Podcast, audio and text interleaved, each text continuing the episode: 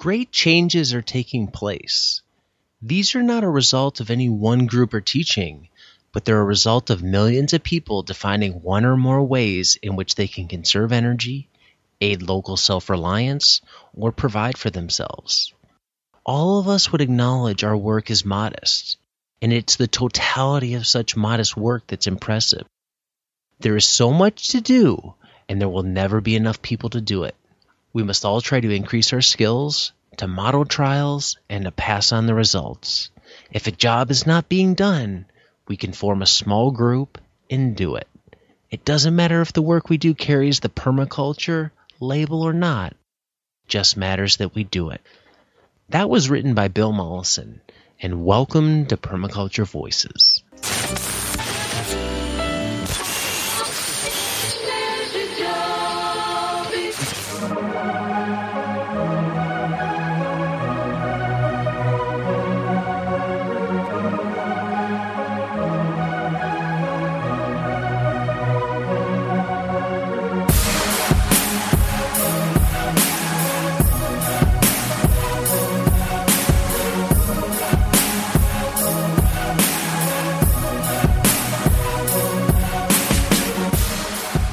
Welcome to Permaculture Voices.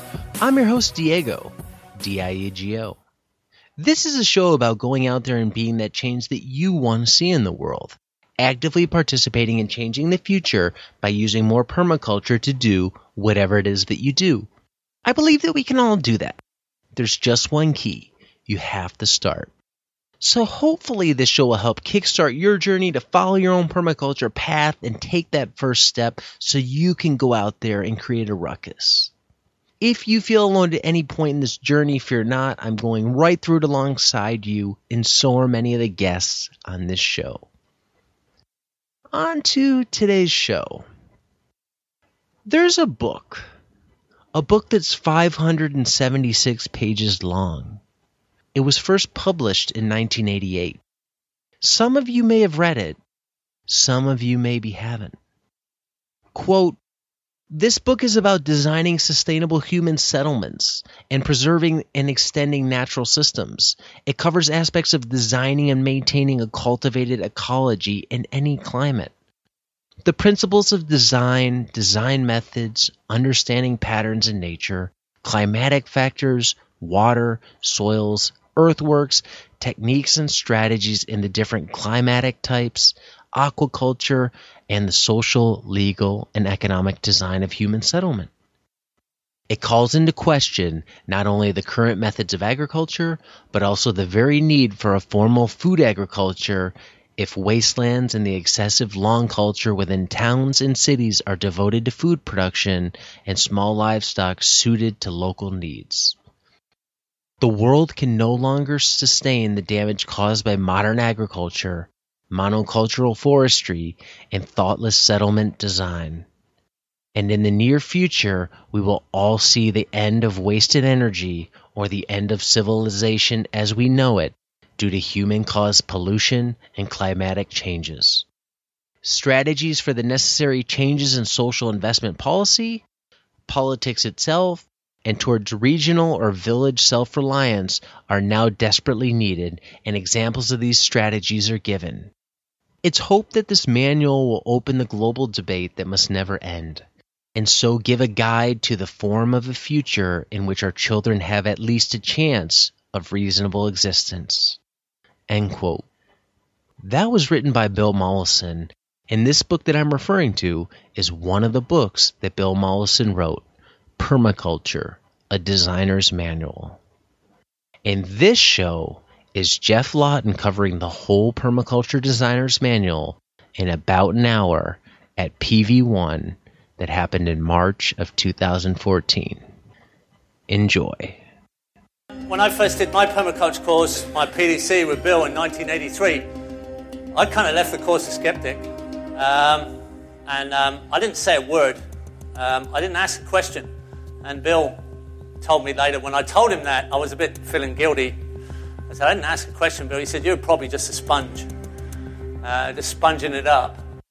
I went out of my way to check some of the un- improbable truths that Bill talked about. It sounded kind of crazy. He could come up with all this information. And as I started to check, all these things turned out to be true.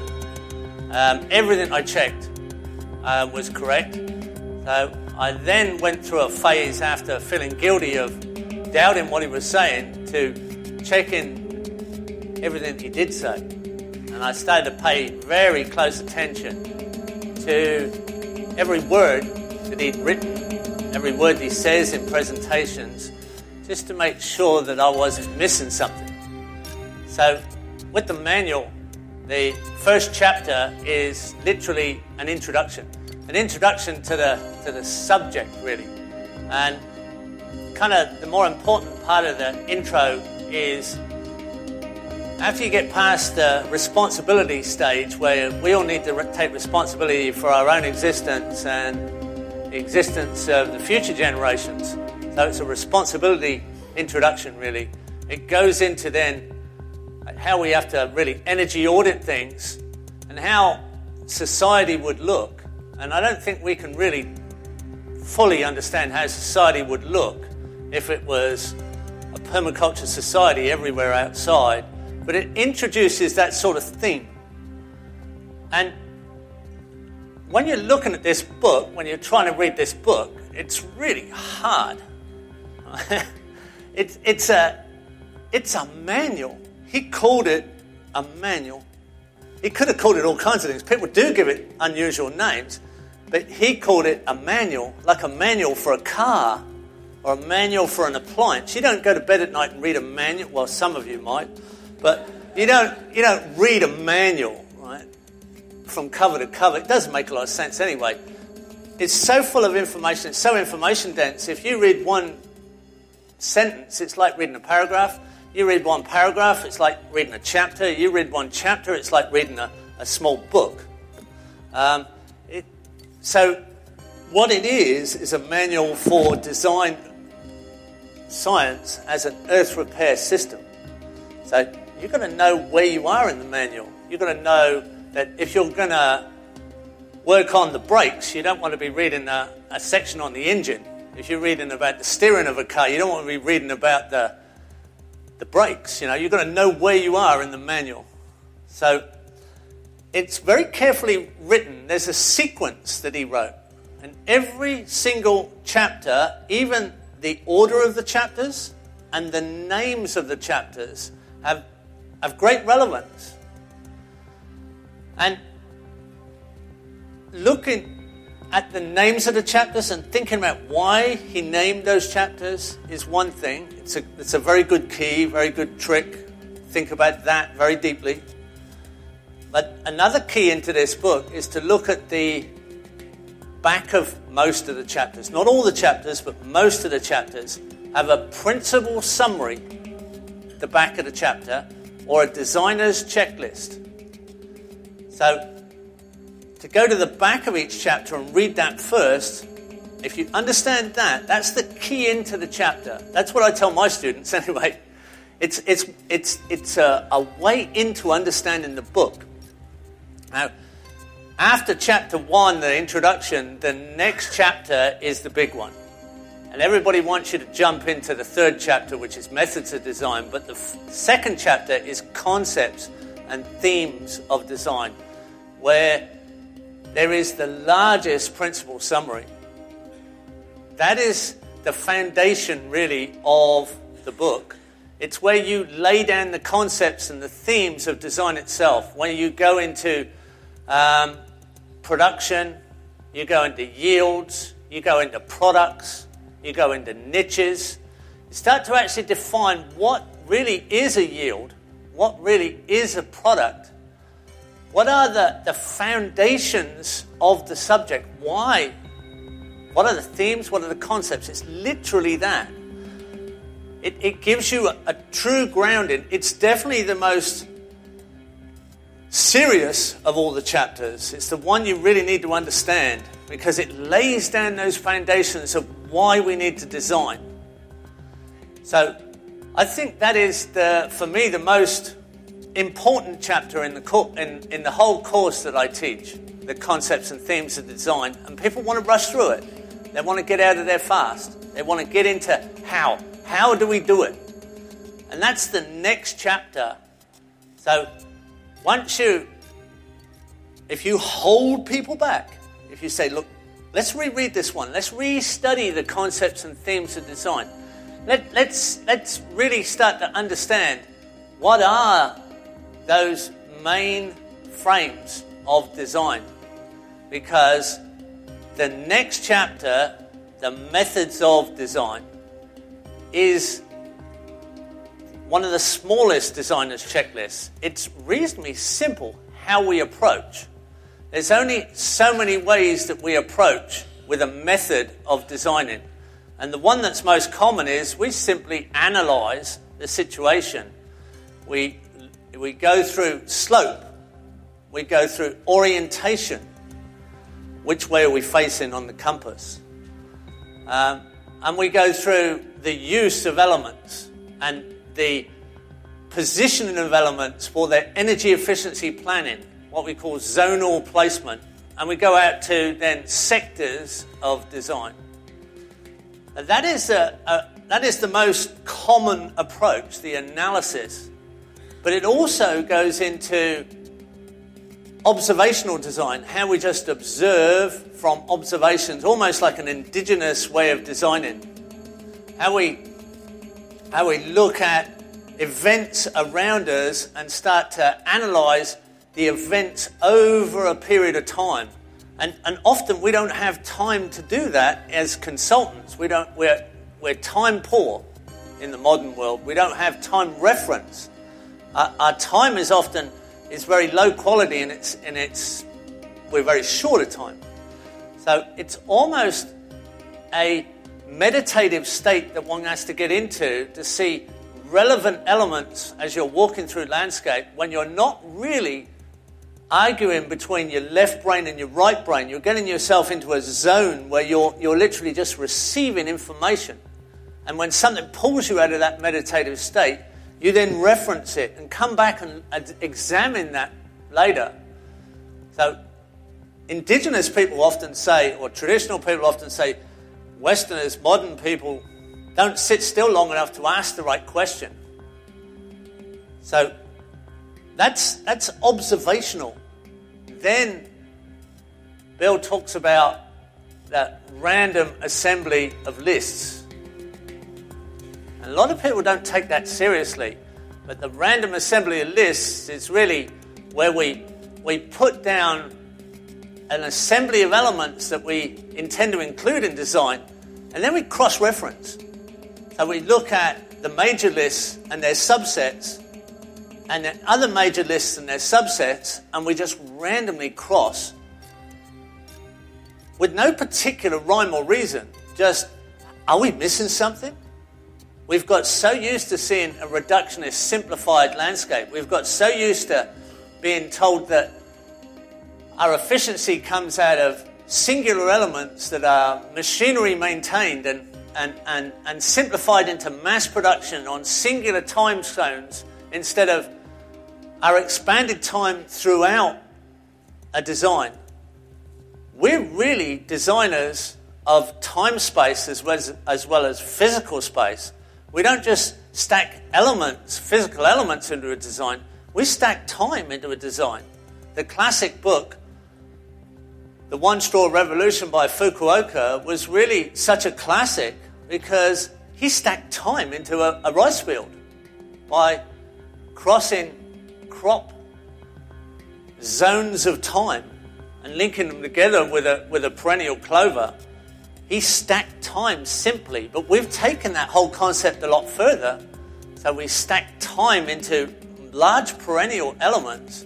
We allow our systems to demonstrate their evolutions through that time stacking as well. So quite often we're never quite sure what we're going to get, except it's going to get better, it's going to get more diverse, definitely going to get more interesting. So when you when you have a random assembly list, then you're really you're really opening up possibilities. You're being very open to what might not have seemed obvious initially because we're so used to walking around in a simplified landscape. Now, that really takes us through the main methods of design. It's a lot of it is quite common sense, and then some of it is where you've just literally got to trust yourself that this is not so common an approach. Some of it's analysis, some of it almost seems like a game, and some of it seems like you're trusting your intuition. You're actually making a bit of a guess. By the time you get to that stage, you're actually entitled to make a bit of a guess. Not so much, it's very rare that people do that careful analysis. So you've, you've come a long way at that stage. So your, des- your designing is, is now just about to take one more leap because you're in chapter 3, and at the end of chapter 3, Methods of Design, you jump into chapter 4. And chapter 4 is, it's really ours, this one. This is the one the universities would probably throw out if they took our curricula and, and dissected it into different departments. Chapter 4, Pattern Understanding. That's literally the title. It's not just patterns, it's pattern understanding. So, chapter 4 is really the glue. It really stands as alone. We're very different on that one element, that chapter 4. When we start to look at the patterns around us, from the micro to the macro, we're looking at the expressions in the universe of how energy is expressed in physical form. We're looking at the capturing of energy and its expression no matter how large or small we want to look at it. And at the point that you get to pattern and you start to explain what patterns are, they're simplified form. They're very, very simple forms. And not so many forms, but an infinite number of slight imperfections. You start to open people's understanding there. The links that we make between elements that cooperate with natural patterns. It's really the clincher on the on the start of the understanding. It's the it's the clinching element. So when you get to chapter four, people are starting to then realize there is something very special. There's something very special about this set of understanding. It's only through understanding the patterns are expressed through energy efficiency in natural systems. The simplification of really everything that's around us into understanding the basic patterns of the universe. And it doesn't matter how large and it doesn't matter how small. As a teacher, it's often, it's usually your students that let you know from their design work, from their questions, what it is you're not getting across right. Pattern is one of those subjects that you either get it or you don't get it. When you get it, you can never lose it. People say, I suddenly got it. I suddenly realized. It's like riding a bike. All of a sudden, you can ride and you, you never forget to ride again. So suddenly you feel the motion, you're in there, you've got this pattern understanding.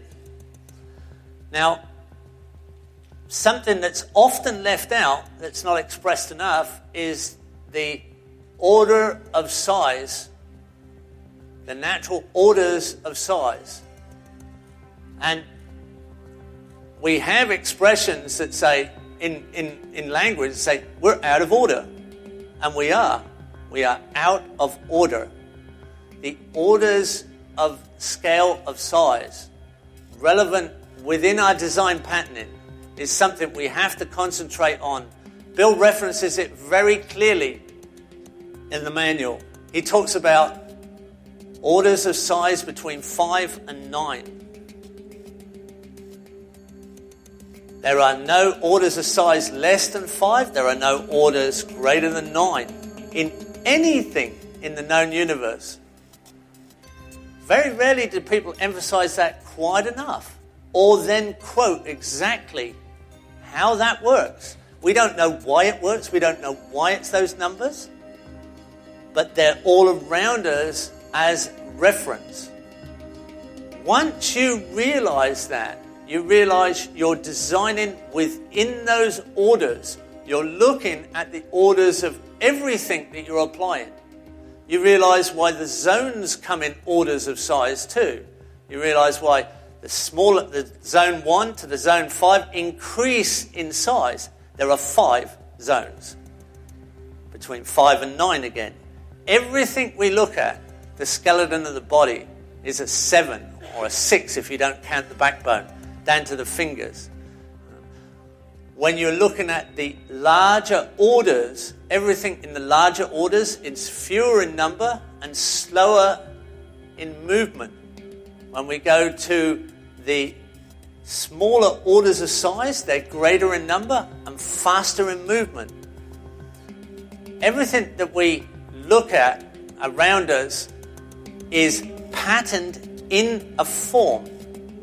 So when you're when you're referencing that, you're having to give people examples. Those examples start to change people's actual understanding. They start to realize this is bigger than I thought. This refers to everything around me. So you're you're then you're you're you're referencing also the pattern of timing, the pattern of sound. You're giving people references of pattern in every dimension. So they start to realize that this is this is bigger in every way than they thought. This, this design system applies in more than just the physical, in more than just food supply, in more than just space. It goes out through community itself. It goes out through the patterns of people in community and the patterns of the way we behave. So it's a it's a it's a reference point that when we look at our design work, does it fit in with patterns? If it doesn't fit in, if it doesn't come out as harmonic patterns, it's probably going to change itself. It's not going to evolve into something that's complicating itself. It's going to simplify itself into harmonic form. It's going to come backwards instead of going forwards. So, really, when we get to chapter 4, pattern understanding, once we've given people some level of understanding of pattern and how we apply it, we've really covered the design course. The design course is really in the first chapters between 1 to 4. After, after pattern, everything is really a reference back to the first four chapters. We've got the ability to design at that point. We've got our checking mechanisms. We've got our references. We know how to assemble elements. We know that if we don't get it right, if we don't get design right, what happens is we get chaos. Harmony and chaos we can now reference in relation to pattern assemblies. Chaos is when a system is oversupplied with energy that it can't put to productive use. It goes into chaos. Right on the edge of chaos is the ultimate opportunity for creative form. We can take our design out and out and out to a point where we step over the chaotic line, pull back one step, we're in the ultimate opportunity for creative form because we're just back inside the harmonic event. So we, we play with the edges of form. We occupy and extend the edge. I love the statement if you're not living on the edge, you're taking up too much space. You're, you're playing with the edge that defines form, and the form that you want is a harmonic form in every way. It's not just the physical patterns, it's the time sequences as well. It's the people sequences that become more and more refined, more and more complex, more and more interesting. That's exactly what happens in natural systems. So at that point, people are kind of exploding with the possibilities. You're referencing all of these things in your mind that you've seen in the past. Your life experiences have new meaning. You're starting to refile your desktop in your in, in, in your mind. You're, you're sort of your, your right side of your brain's arguing with the left side of the brain about pattern and practicality. You're getting comfortable about sort of left and right switches across the sort of synapses. Um, you're feeling comfortable about being in the middle, in between, when you're doing observational work. You kind of, your brain's sort of excited about all this, but you can't yet focus. You need to focus. And focus comes, starts to come out of the, the, the, the next set of chapters. So you've got the themes, you've got the, the methods of design, you've got the concepts, you've got the themes, you've got the methods of design, you've got the pattern understanding starting to really come in. Things are starting to get exciting, but you need to move now into focusing. And what Bill has done is chapter 5 is climatic factors. And it's so important there to move to understanding exactly how climate makes a difference. If you don't know exactly which climate you're in, and there's these major sets of climates to these minor climates, there are climates that are affected by the orographic effect, by landscape itself, understanding that the further you are from an ocean, the more extremes there are over an annual climate, the hotter the summers, the colder the winters, the maritime effect moderating that, the altitude up or even the altitude down, making all the difference. What we call today a climate analog, knowing exactly which latitude you're at, what altitude you're at, and what distance from an ocean gives you a starting point. But then, are there landscape effects around you, like mountain ranges and wind shadows? Where exactly are you? What, what is it? What, what, what landscape are we designing for in relation to climate? Because climate actually shapes most of our landscape forms. So, our landscape profiles, which are hard to separate from climate, because the arid lands are definitely an angular shape, and the humid landscapes are the rounded shapes, and the volcanic landscapes have a, have a particular shape. And then we have the low islands and the high islands and the flatlands and the wetlands and the coastlands and the estuaries. We have these variations. You've got to identify what they are. And climatic factors start us in that direction. So Bill put that in after pattern because that is a major pattern all around us. That is a pattern that, that we talk about every day the weather. So it's very important that we take that extremely seriously as designers. It starts to focus, start to focus us in. Now, uh, the main interrupter of the energies of the weather, the main element that receives the energy of the weather and pacifies the weather, the one that we are getting more deficient of all the time, is the energy receiving mechanism, the ecosystem. The ecosystem majors in trees and expresses itself ultimately in top predator. A hunting pair of jaguar take 10,000 hectares of Amazon. If you've got a hunting pair of jaguar in the Amazon, you've got 10,000 hectares of good quality Amazon. The wolves shape the rivers in the Yellowstone Park here. It's been understood that aren't we top predator? We appear to be top predator, but we're top predator that has a choice, it seems. Do we wreck it or we do, do we bring it back into abundance? Do we take our position or do we ignore our position? The next chapter after climate factors, and, and he said, and Bill writes factors. He wants facts. He's talking facts. Pin it down to the facts. Chapter 5. Chapter 6. It's a lovely sequence.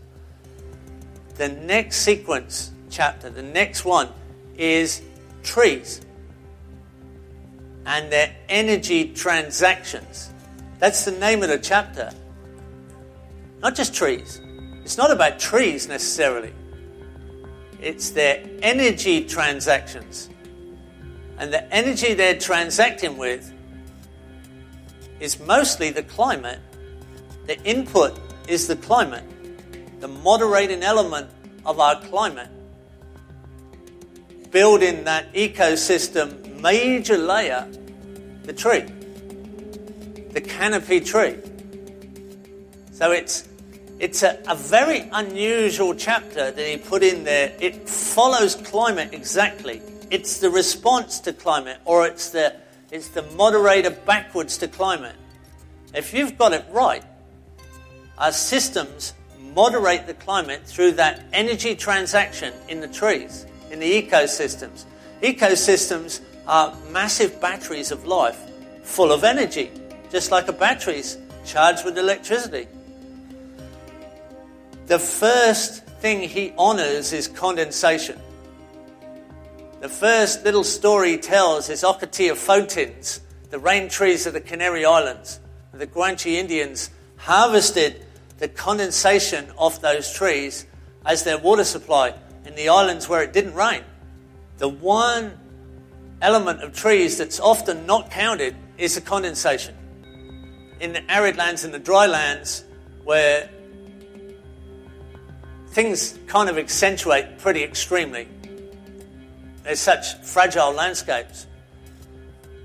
The condensation from desert vegetation, from desert trees, can equal 80% of the rainfall.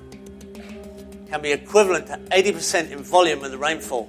So, a treeless desert or a, a, a dry land that's been removed of vegetation can have an 80% drop in total precipitation. Precipitation is not just rain, it's however the water is received to the soil. And without the condensating surface, then you don't have the condensation drip. Most condens- the, the, the maritime environments are moderated by the condensation from the humidity of the ocean. So if you live near the ocean, you get an extra condensation. You get condensation every morning. But even out in dry lands, there are times when it's not raining, but there's humidity in the air. And if you have a condensating surface, you've got the drip. You've got the, the condensating drip.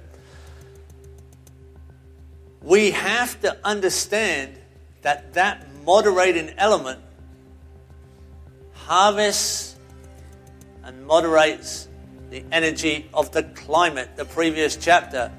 And as you remove it, energy is constant. It's got to go somewhere, it doesn't just disappear.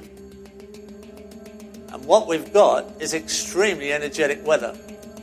We've got weather that's going in every direction at once. We've got the hottest day, the driest day, the wettest day, the coldest day, for that day on record everywhere. And you can reference that. You can see that happening in traditional systems, you can see it in the pattern understanding that people have had of their climates, where they've recorded it with traditions. A lot of those traditions don't work anymore. And those are thousands of years of reference. So, the moderation of climate through energy transaction of trees is a very important thing then to understand. So, from there, the next chapter, so we go from chapter 6 to chapter 7, is water. One word. That's all he puts water. From the, from the climate to the trees to the water that's then created and moderated from that event. And everything about water in all its forms life, is based in water and the carbon creation from the energy transaction of the trees. It's a sequence that works perfectly then because you're, you've got some understanding of where you're going. So, water is one of the things that has some of the most constants. There are so many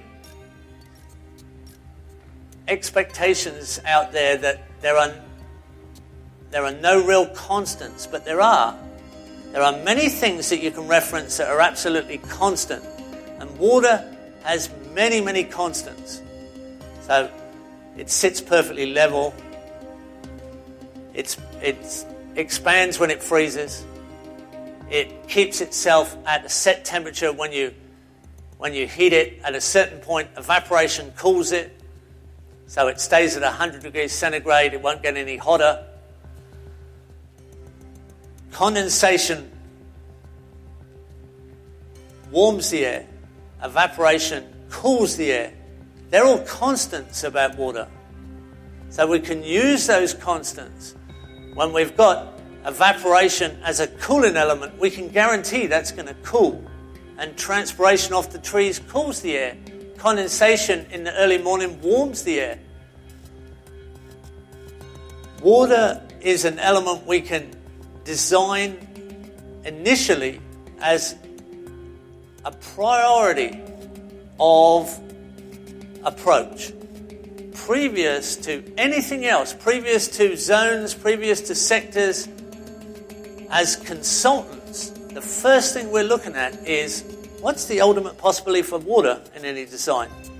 Not that you might install it, not that you might see it all, but you look optimistically uphill for water, downhill for heat, but uphill for water, and your water is your priority initially when you're exploring all the possibilities.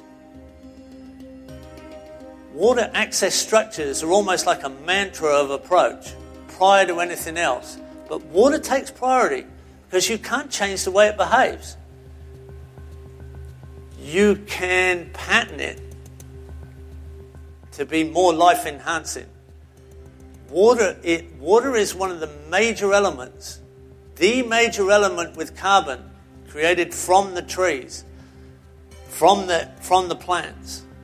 So, coming in that sequence, understand your climate, understand your, your ecosystem interaction through the energy transaction of trees, then into water. Now we can really start to pattern. Water has so many constants in, in the way you can pattern it out through landscape, but there's different qualities of water. We're looking at wastewater on the outfall and how we clean that up with plant systems, biological cleaning life cleaning systems, natural cleaning systems on the out, how we capture water in landscape, and how we capture water on hard surfaces, how we can provide ourselves with water to drink, water to use, water for our stock, but rehydration of whole landscapes. So we're looking at water captured, slowed, used, and as many options as we can to create life events. We're facilitating life events through water. Water is a very important element to that whole chapter. Covers just all the possibilities that we can have for water. So we're, we're, we're in a major priority element there. As we get that right, as we start to get a response from that, what we get in the next subject, the next chapter, is soils.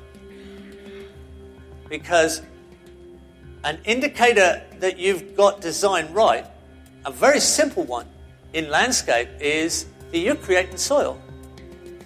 Soil is increasing in quantity and quality. If you're checking your system in the physical form on landscape, soil is one of the best checks. And that's something that agriculture completely fails in and is getting worse. Soil is destroyed, washed away, blown away, degraded in quality, and salted and taken out of production for hundreds, if not thousand plus years. We have the ability to destroy soils at a faster rate. And soil, again, one word title, right in the middle of the book. The two titles right in the middle water and soil. From we get out a pattern, we got there, and we got climate factors, trees and their energy transactions, water creates. With that together, we've got soil. It's not so much about understanding what soil you've got. There's some discussion of that in the soils chapter. There's some understanding of the organic table of soils. There's a periodic table in there. But it's more the understanding of how do we actually create soil? How do we work with those ecosystems by carbon and water enhancement to actually create better soil? Because soil is our base resource. The larger we go in size, the larger we go in application, the harder it is for us to personally create soil. In a small garden, of course, you can create an inch of soil every year. You can create two inches of soil a year in a small space. But as soon as you go out in area, then you have to partner with an ecosystem. You have to partner with a soil creative ecosystem. There, we have to go way beyond organic. Organic doesn't necessarily mean it's not destroying soils or even not exploiting people. There's some pretty exploitative organic farming going on out there, especially now that it's trendy.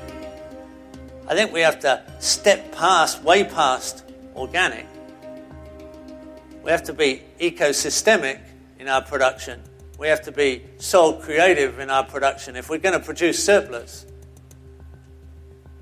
A system that's sustainable produces more energy than it consumes enough in surplus to maintain and replace that system's components, parts over their lifetimes. And that's a basic, that's a, that's a minimal criteria of sustainability.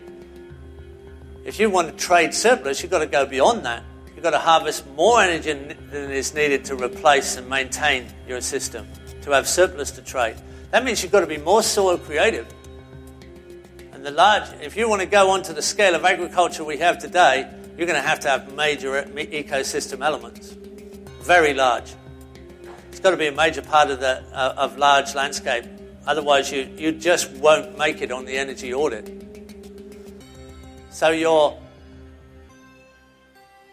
understanding of soil and its creation by putting together elements that speed up ecosystem processes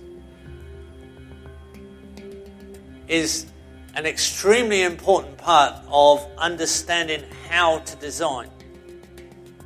You're now coming more and more in focus, and you're coming back and all the time back to the first four chapters in reference. The next chapter is Earthworks and Earth Resources.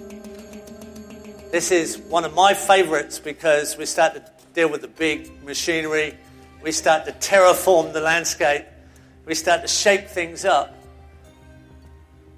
A lot of time to harvest water, a lot of time to run off water. It's, it's to create hard surface runoff so we don't have problems with water, as well as capturing water, as well as soaking water in. So we're often creating bodies of water, soakages of water for rehydration, and also runoff to make a landscape more hospitable to structures or access ways and services. We start to look at how we design. It's, it's terraforming.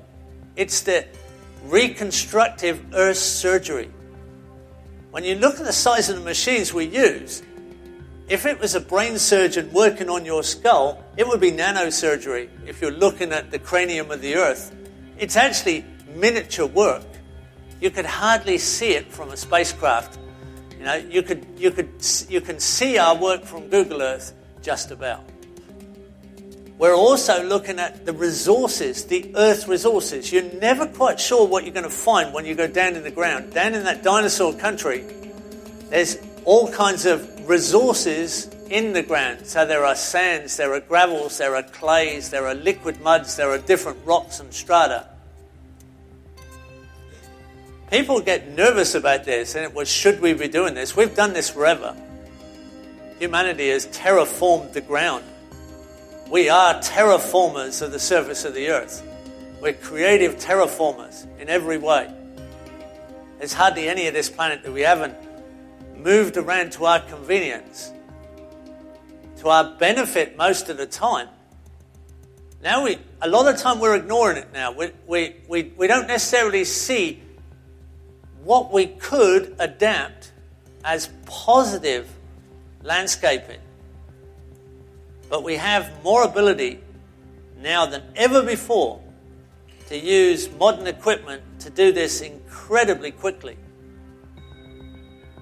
So your your earthworks and earth resources is a chapter of understanding what is possible. And since the manual has been written, which was 1988, Bill wrote the manual, new technology has emerged. So the equipment that is that we can use has gone further. So we have GPS guided machines now. We have satellite guided machines. Um, laser levels are, are very common on machines now. It's almost the norm on most machinery.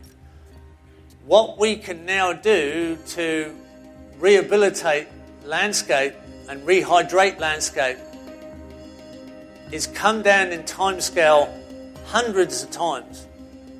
So there's a very positive side to this because as the situation is getting worse and worse, the potential for repair is getting better and better. The timescale now, if we wanted to repair major landscapes, if we applied our resources to them, we could repair in just a few years. The response is extremely fast because we're directing water in positive ways.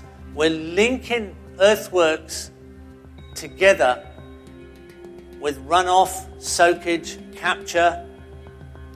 We're making sure that our designs improve the landscape even when energy is switched off. These systems don't stop working. These systems can, you've got to literally physically remove them. The Roosevelt swales are still sitting there out in Tucson, Arizona, covered in trees. They weren't even planted. They're still quite stable ecosystems, and no one's really maintaining them. Imagine how much the landscape would improve if we started at top catchment all the way through with positive earthworks and where we come across good earth resources, putting them to really sensible use. I hope many of you one day realize that when you swale a catchment, eventually you swale and dam a catchment, sooner or later you're going to end up with chinampa canals on the side of a hill by default. After seven years of soakage rehydration build-up, there's about a seven-year pluming event. It's probably linked to the sun cycle that your recharge gets to full capacity and doesn't get a lot more from there on. As you come down the landscape, sooner or later, lower down, you're going to put in a soft infiltration swale system, a soakage system, and by default of what's happened above, it turns into a water capture through soakage, through a recharge of spring lines. And at that moment, you'll probably look around the landscape and realize, wow, this could be a completely different situation if everybody did this. And you might then realize that we could probably get free energy from compressed air, from falling compressed water at terminal velocity with inputs of air bubbles so that we get a trompe wherever it's possible in fall. And I, I, I've been through that experience, and it was a wonderful thing to look around and realize, oh my goodness, I can see free compressed air out through landscape. I haven't got time to look, go through it now, but just look it up. Look up Trompe, right? Look at Ragged Chute Mine in Canada and their, their Trompe that's been running for 60 years on simply the fall of water. When you look at what's possible with earthworks out through landscape,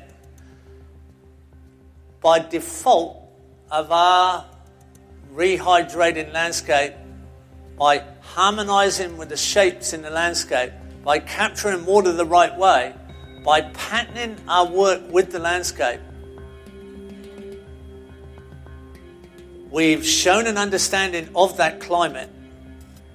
We've shown an understanding of the trees and the ecosystems that then cover that landscape. We've shown an understanding of water and soil creation. The next possibility is that we have surplus water to vertically fall. At that point, we're suddenly in a different game. Because compressed air is a very clean energy. And if we have a peak air event, we're in another game. And when you're using compressed air inside your house, you're outgassing com- fresh air. And in a lot of circumstances, is also when you release a gas that's compressed, including air, it's cold. And there's a lot of things we want cold, we want to make cold. There's a lot of energy spent on coolness, on cooling things down. It starts to repay itself in many ways. And it's, it's not a high tech thing. It's nothing, there's no, nothing more high tech, nothing particularly high tech about it. And, it was, and, and the, the compressed air energy was discovered by the Romans. It's, it's a long time ago. And Andalusian smiths used compressed air in their forges in southern Spain. And the USDA is now using it to clean up some of your mine site outfalls in America from iron oxide coming out in rivers. Have a look on YouTube. I'll leave you with that one. Right, from from there, you've got all the way through in the manual, you've got to earthworks and earth resources. You're starting to really focus now. You've got a real, your focus has come so much clearer on how you apply design. Now, then the manual goes into the three classic climates.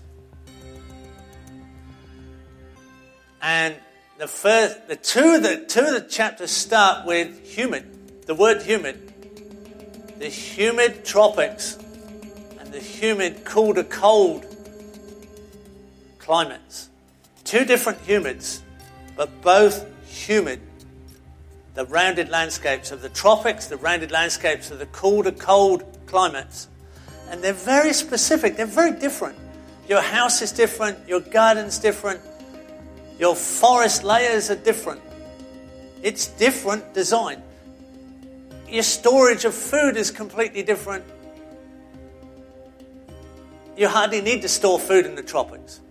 It grows in the ground. You hardly need a cupboard. But then the middle chapter in there, the largest chapter in the book, the middle climate is starts with the word dry. the chapter says dry land strategies. There's a big reason for that. It's all about timing. Strategies is not how you do something, but how and when. The strategy of approach in dry lands is crucial. More than the other climates, you have to know exactly when you make your move. You're ready for those events when you get those rare rains and everything has to be captured. You're ready all the time for that timing. So it's a strategy, it's a timing event. Drylands has the word dryland strategies in it.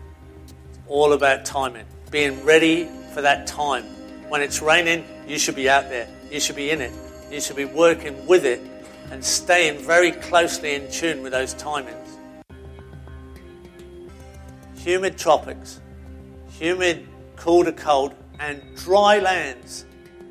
Dry lands are very complicated. There's a lot of diversity in dry lands. And there's a lot of fertility in dry lands because nothing decomposes. It just sits there. There's no moisture to make it decompose. There's a lot of airborne nutrient blowing in the air, often ancient. When you work in dry lands, your Brix readings on your crops comes up faster than any other climate. Some of the healthiest landscape if it's clean. It's some of the dirtiest landscape if you want to industrially grow food in dry lands. You know, it's, it's salts, heavy water use, evaporation, recycling of chemicals and chemicals and chemicals. It just keeps coming at you. Just look at the health records. Just look at the hospital records in dry lands where there's heavy duty agricultural product. We're the guinea pigs. You can see it in the health records.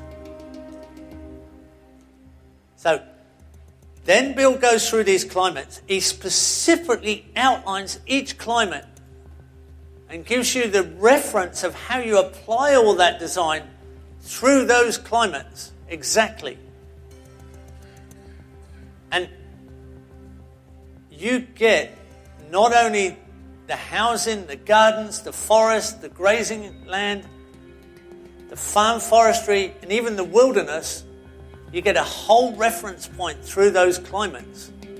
You specifically focus in now. Now you're really getting, you're fine tuning your focus now. You know exactly where you've referenced into the book. It's very, very specific at that point. You're finding finer details, and, and you then take that into further reading and further reference today. Further examples today, because the permaculture movement's been putting down systems, and we've been diversifying things beyond imagination in all of those climates and coming up with results. I mean, they're out there. They're, they're on the internet. They're obvious. If they're not on the internet, they probably don't exist, do they? Why would they not be on the internet? Are you hiding something? Is it secret? It's not. Then we go into chapter 13. So we've gone, we've gone 10, 11, 12, and now chapter 13 aquaculture. It's almost like it, it should have been in the other chapters, but it's new, it's a rediscovered thing. It's something that wasn't our culture, but it's been removed. The Western English speaking culture, that is. It's some of the most productive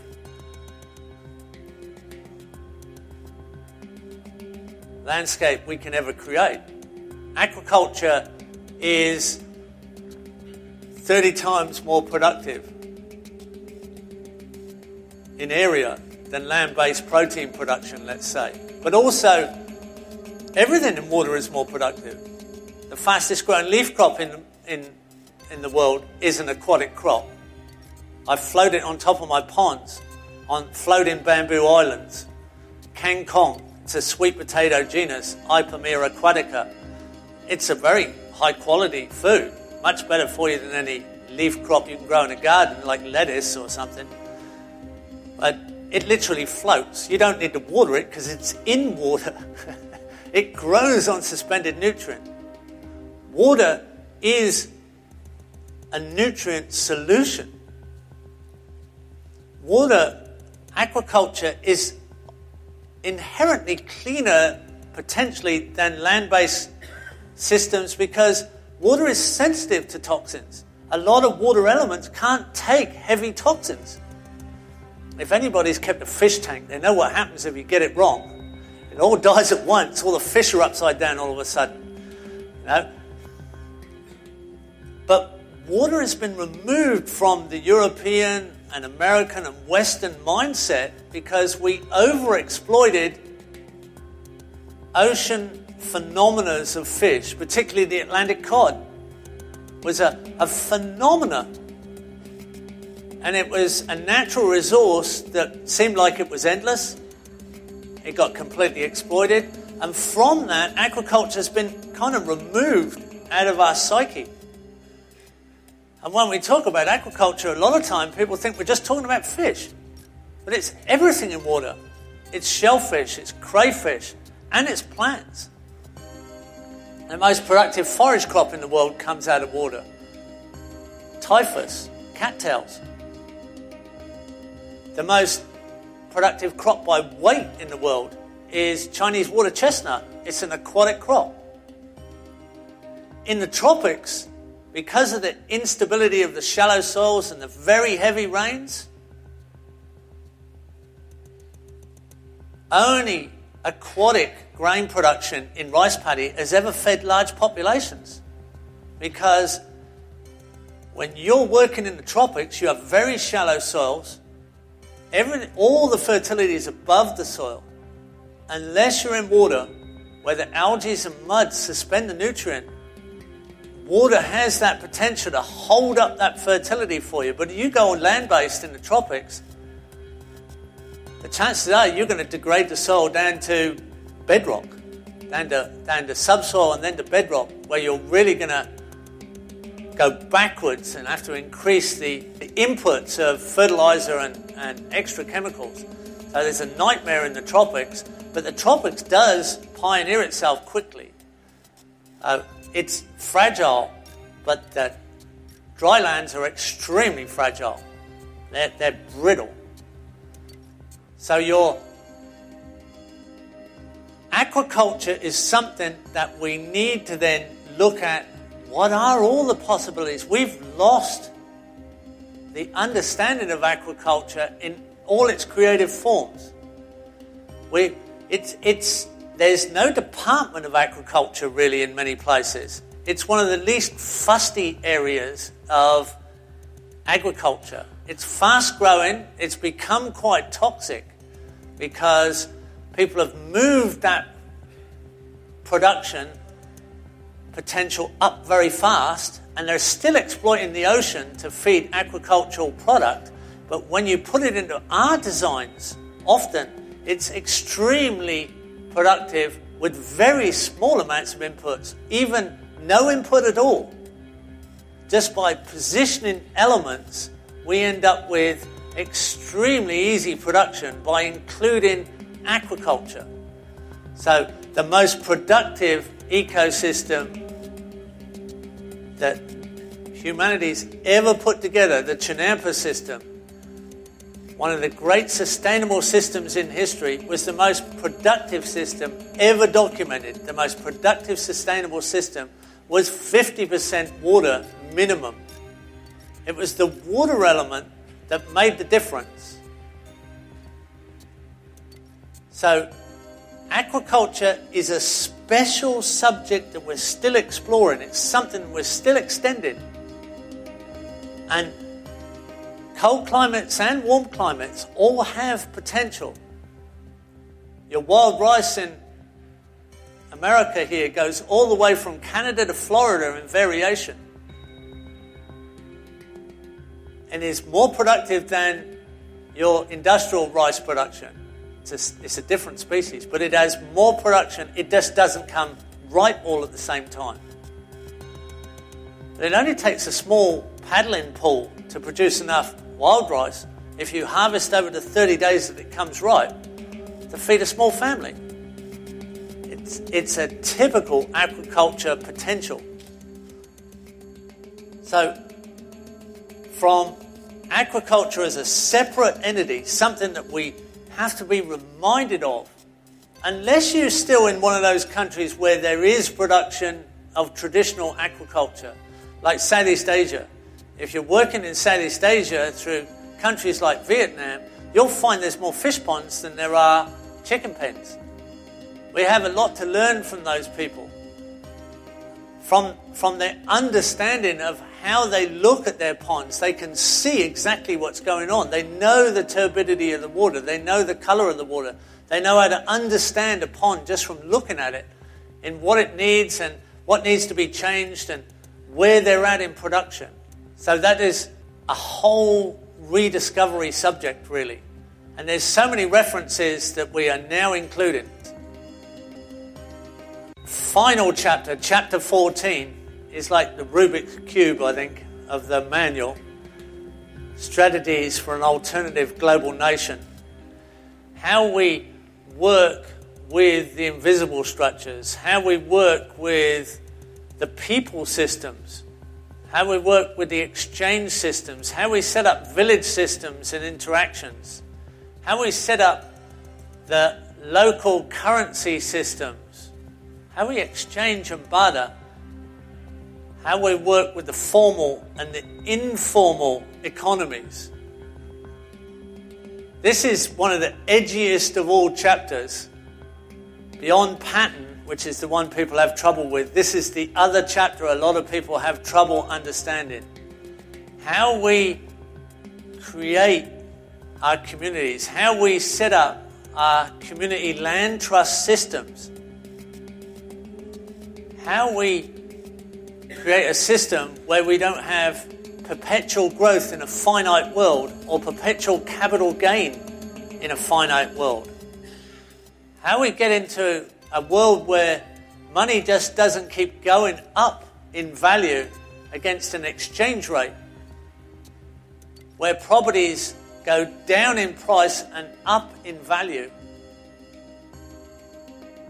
where everybody understands how to behave in a way that improves landscape. So having quality land is something that's normal. Having land that's going up in quality rather than degrading in quality but going up in price.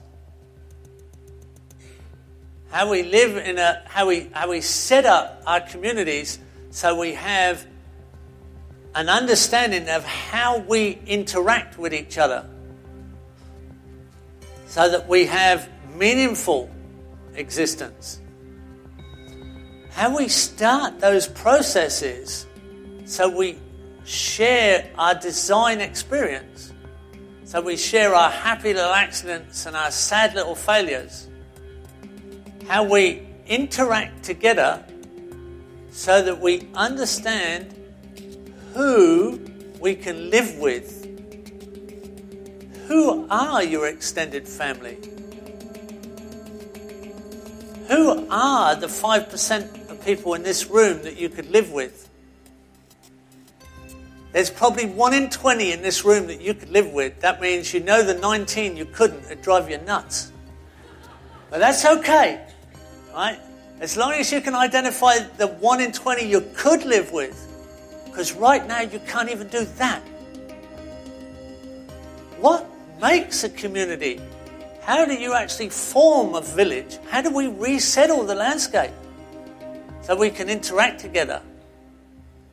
How do we form, how, how do we get a common glue? We say, this is what creates a diversity of people. This is what creates an ecosystem of people. When you start to create community action, it's the scariest of all action. Because it's people right in your face. It, it, it's where you're going to stand up in amongst people you know and say, I know how we can do it better. There's a system here we can work with, and we can re identify ourselves.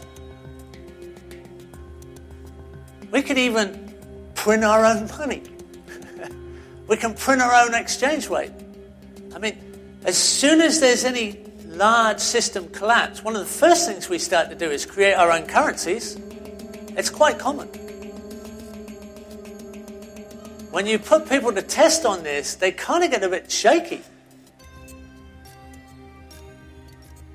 But when you look around, if you look around this room, what I see out there, I'm looking at all the faces here, and what I see, I see a typical group of permaculture people. You're all different ages, you're all different backgrounds. A lot of you are different ethnic backgrounds, you're different cultures, you're different life experiences. It'd be really hard to put you guys in one room normally. That's what a group of permaculture people look like. We look like a real mixed up mob. And that's what we are. That's what we have to be. That's what Bill encourages you to be when you read that chapter 14. What he's talking about is getting us back into that tolerance of community. And if you can cooperate around a common theme, if you can just meet under a non profit community group, if you can put together a system where people meet regularly and a hundred people start to meet just once a month to cooperate around what they understand about permaculture effort locally, what has worked and what hasn't worked, sharing their failures, sharing their successes, sharing seeds, sharing species, sharing designs, sharing building techniques.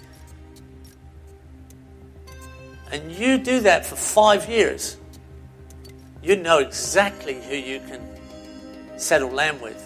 You've identified everybody that's in your tribe, in your extended family. You know who they are. And the other thing you've done is you've terrified the local politicians. Because as soon as a local politician walks into a room like this and sees you guys looking like you are now, they see 20 people in the local community represented by every person in this room. And they're looking political death in the eye if they don't understand what you stand for. If you just look at page 510 on chapter 14 in the manual, the bioregional resources listed I put it together as a fractal because I couldn't understand it as a list. I had to see it as a mind map so I could teach it. It works globally. It's exactly what you'd love your local politician, your local government system to do for you. But they're not likely to do it, are they? It's going to make you more independent. It's probably going to make you ask them to serve you, which is kind of something like democracy is supposed to be. We vote people in who say they're going to do something for us and they do something else usually. But if you look at that, that page 510, chapter 14, the bioregional resources, you'll see a list of exactly what you'd need to know when you want to resettle landscape anywhere on this planet. It'll work anywhere.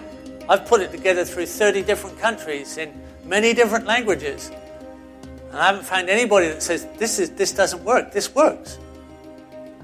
Bill gave us that system to identify what it is we need to know to make this whole thing that much easier. And the, the very, very last thing Bill puts in the manual, the very last subset there in the chapter 14, is appropriate aid in the developing world. And appropriate aid in the developing world is exactly what we have to offer the developing world. But they still have plenty to offer us as well. Okay, that's me. Thank you. That was one of Geoff Lawton's talks from PV1. If you're wondering what that music was in the background, that's basically how Geoff presented his talk. He had a video running in the background, and the music was also playing in the background, and he covered the Permaculture Designer's Manual with that running. So that's where that came from. Overall, I think Geoff did a really great job of summarizing this manual. We're talking a 600 page book that was summarized in about an hour. This is a great introduction for anybody who's looking to get into permaculture because they can listen to this show and one hour later have a pretty good idea of what permaculture is about. I think between this episode and episodes number 73 and 74, the What Are a PDC episode, there's now three episodes back to back that give people a great introduction into permaculture what key takeaways are in here? It's hard to really pin anything down, but again, Geoff is just a consummate professional when it comes to explaining and talking about permaculture. It, I don't know if it's the Australian accent or his years and years of experience in working with Bill or what it is, but you hear him talk about permaculture and it's just infectious. You want to go out there and do permaculture he's one of those teachers that Rosemary Morrow says are inspirational teachers. Now, he's also a great teacher of content itself. He knows his stuff, But not all teachers are really motivational, and Geoff comes across as somebody who's really motivational. And even if he's talking about the most mundane things, it just makes you want to go out there and do stuff. One part I really liked in there was towards the end when he talked about the top predator that controls an ecosystem, how the wolves shape the rivers in Yellowstone Park, and how we're the top predator. And what are we going to do with our time here on the planet? Are we going to use our role as top predator to continue to exploit the planet? Or are we going to use our role as top predator to go out and turn things around? When I was producing this show, I went back and actually reread, skim read, I guess you could say, the Permaculture Designer's Manual. Was something I hadn't read in a long time. Spent a lot of time on the first chapter because I think it really lays out the path of how Bill went about coming to why we must do what we do and the crisis that the world was facing. And it's funny, a lot of the stuff written back then in the early 80s, even though this book was published in 88, a lot of these ideas and concepts came out of Permaculture 1 and Permaculture 2, which I think Permaculture 1 was written in about 1978. But a lot of these situations, you could read these things now and they would fit our situation as we are on the planet today. They're more or less timeless. That change hasn't radically been happening. And I wonder if you go and ask Bill, if you were writing this back in 1988, in 2014, how would you expect the world to be? And I don't know if he would imagine that we're living in the world that we are today. I think he would have thought that things would have been further along in terms of a regenerative standpoint. But that's something I'll have to try and ask him because he's one person I would love to get on this show. Within the chapters that I did reread, chapter one being one of them, there's one really good paragraph and there are a couple really good paragraphs, and I just wanted to read those paragraphs to help sum up this episode and really provide a solid foundation of what permaculture is.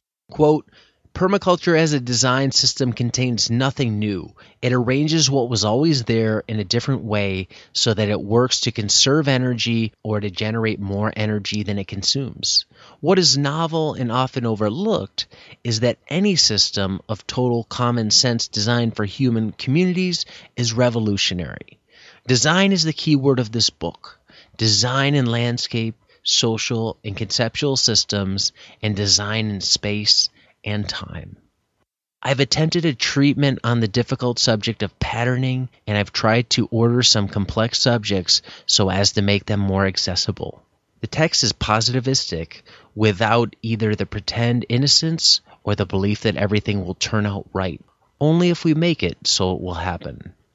As will be clear in other chapters of this book, the end result of the adoption of permaculture strategies in any country or region will be to dramatically reduce the area of agricultural environment needed by the households and the settlements of people, and to release much of the landscape for the sole use of wildlife and for the reoccupation by endemic flora.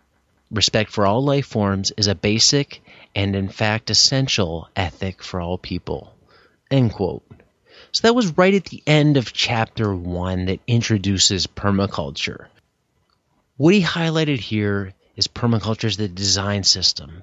It's bringing nothing new to the table. That's exactly what he said. Permaculture is a design system that contains nothing new. It arranges what was always there in a different way so that it works to conserve energy or to generate more energy than it consumes.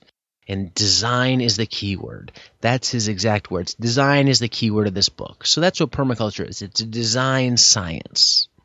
Now, if we go to the end of the book, chapter 14, there's one paragraph in there that I wanted to highlight that I think sums things up pretty well also.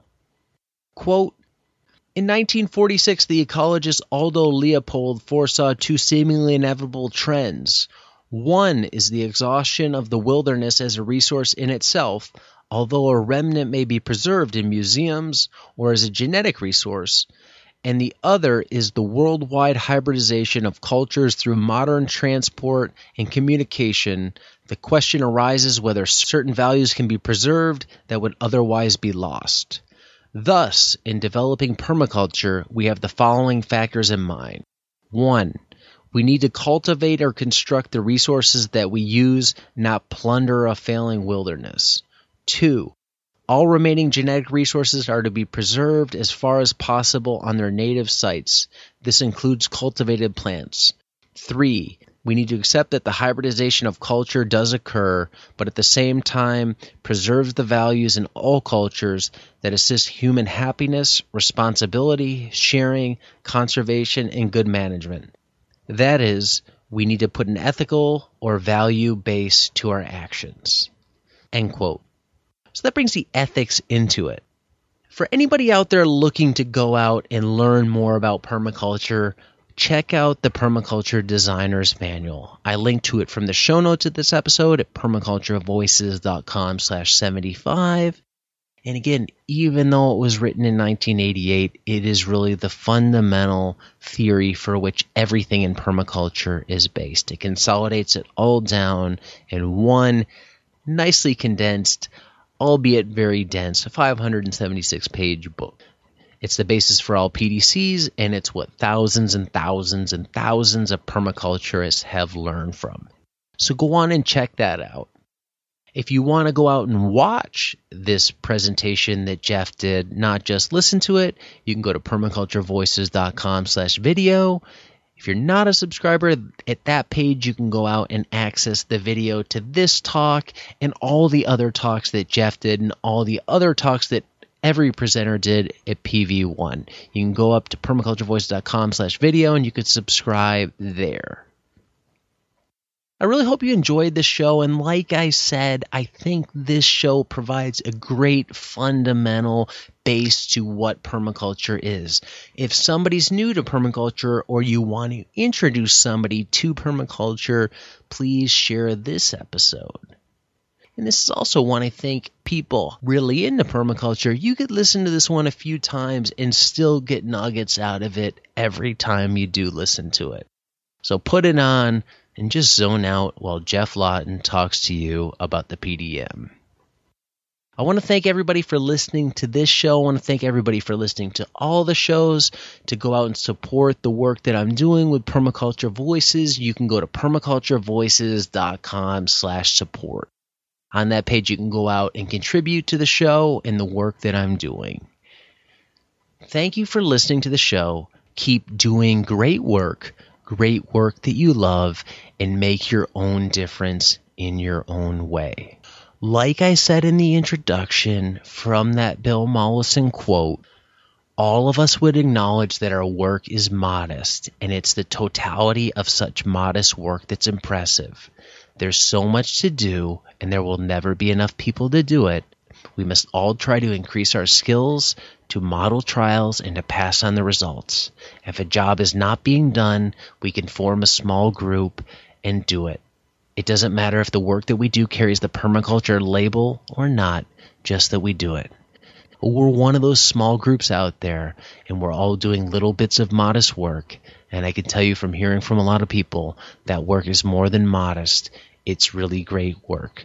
So keep doing the great work that you're doing, the work that you love. And if you're not doing great work that you love, ask yourself why and make some steps and changes in your life to go out and do work that you love. Keep pushing the limits and go on out there and do some epic, you know what.